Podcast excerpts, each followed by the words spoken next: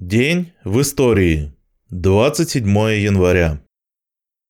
27 января 1916 года родился Степан Филиппович, югославский коммунист, партизан, народный герой Югославии. 27 января 1921 года родился Иван Сивка, морской пехотинец, краснофлотец. В ходе Великой Отечественной войны воевал в составе второго добровольческого отряда моряков Северного флота. Попав в окружение, уничтожил 26 немецких солдат, подорвав себя гранатой. Герой Советского Союза посмертно. 27 января 1924 года прошли похороны вождя пролетарской революции, основателя первого в мире социалистического государства Владимира Ильича Ленина.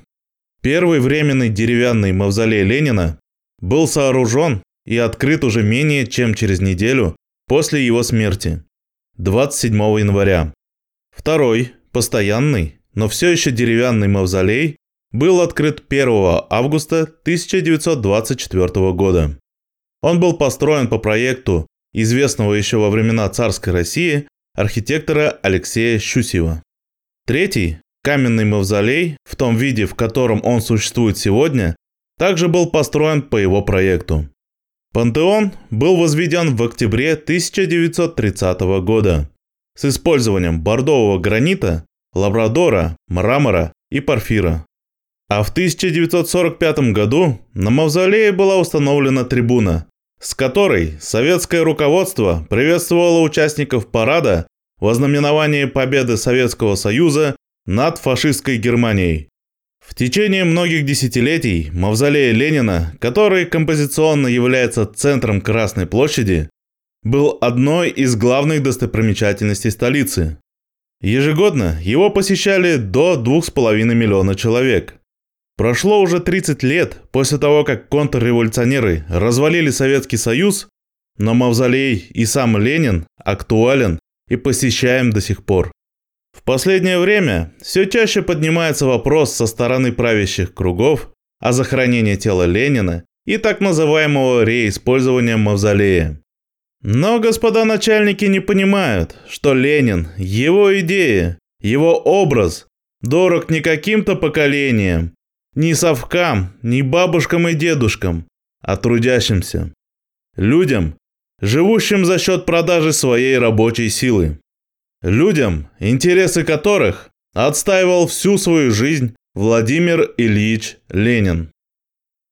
27 января 1924 года Киевский горсовет постановил возвести в городе памятник Владимиру Ильичу Ленину.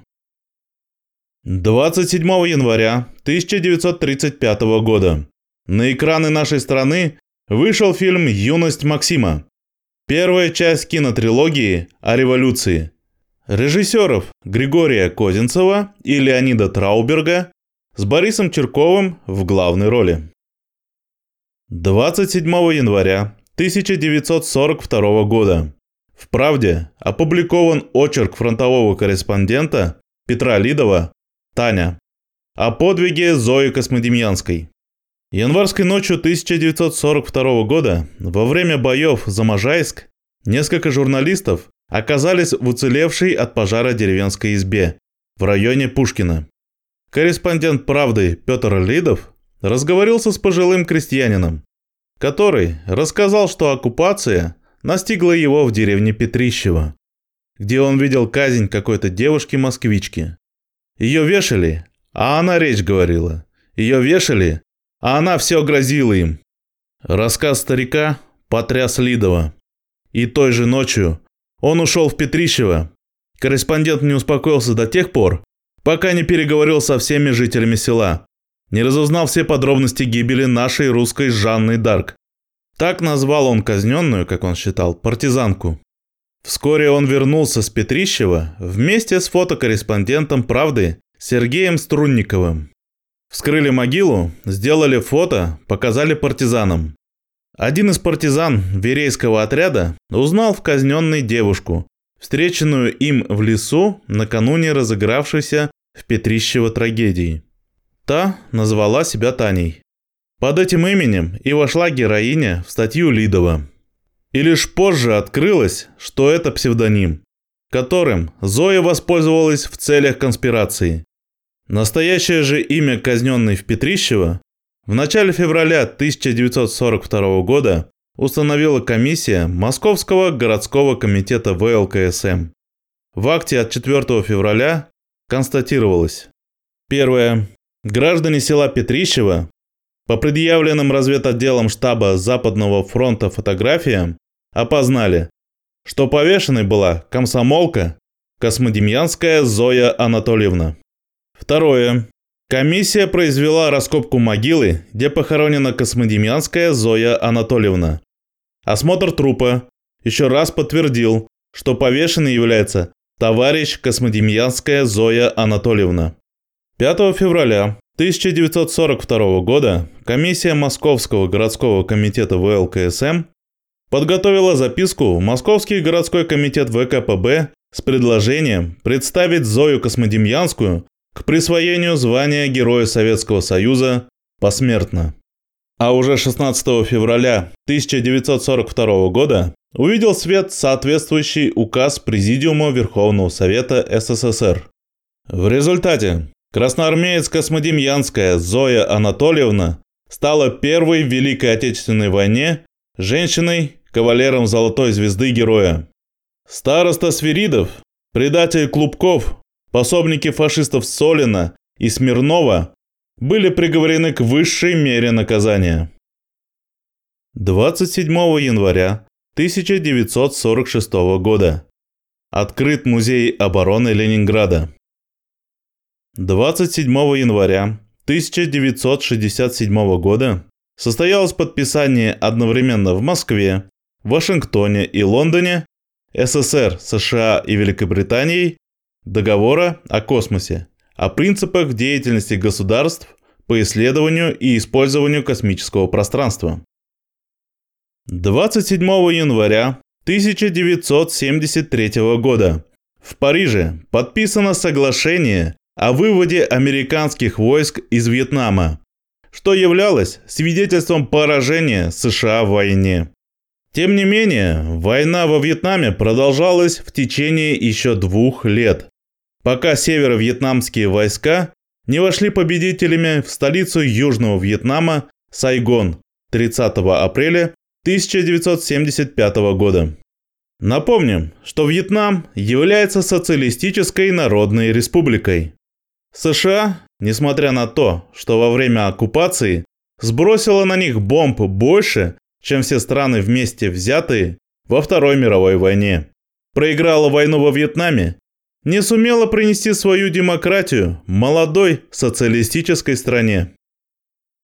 27 января 1987 года в докладе генерального секретаря о перестройке и кадровой политике, открывшем работу пленума ЦК КПСС, новой государственной идеологии КПСС, была объявлена перестройка. Верхушка КПСС окончательно встала на путь предательства собственных идеалов и собственного народа. Кое-как прикрытая псевдомарксистской фразеологией была разрешена деятельность частных предприятий.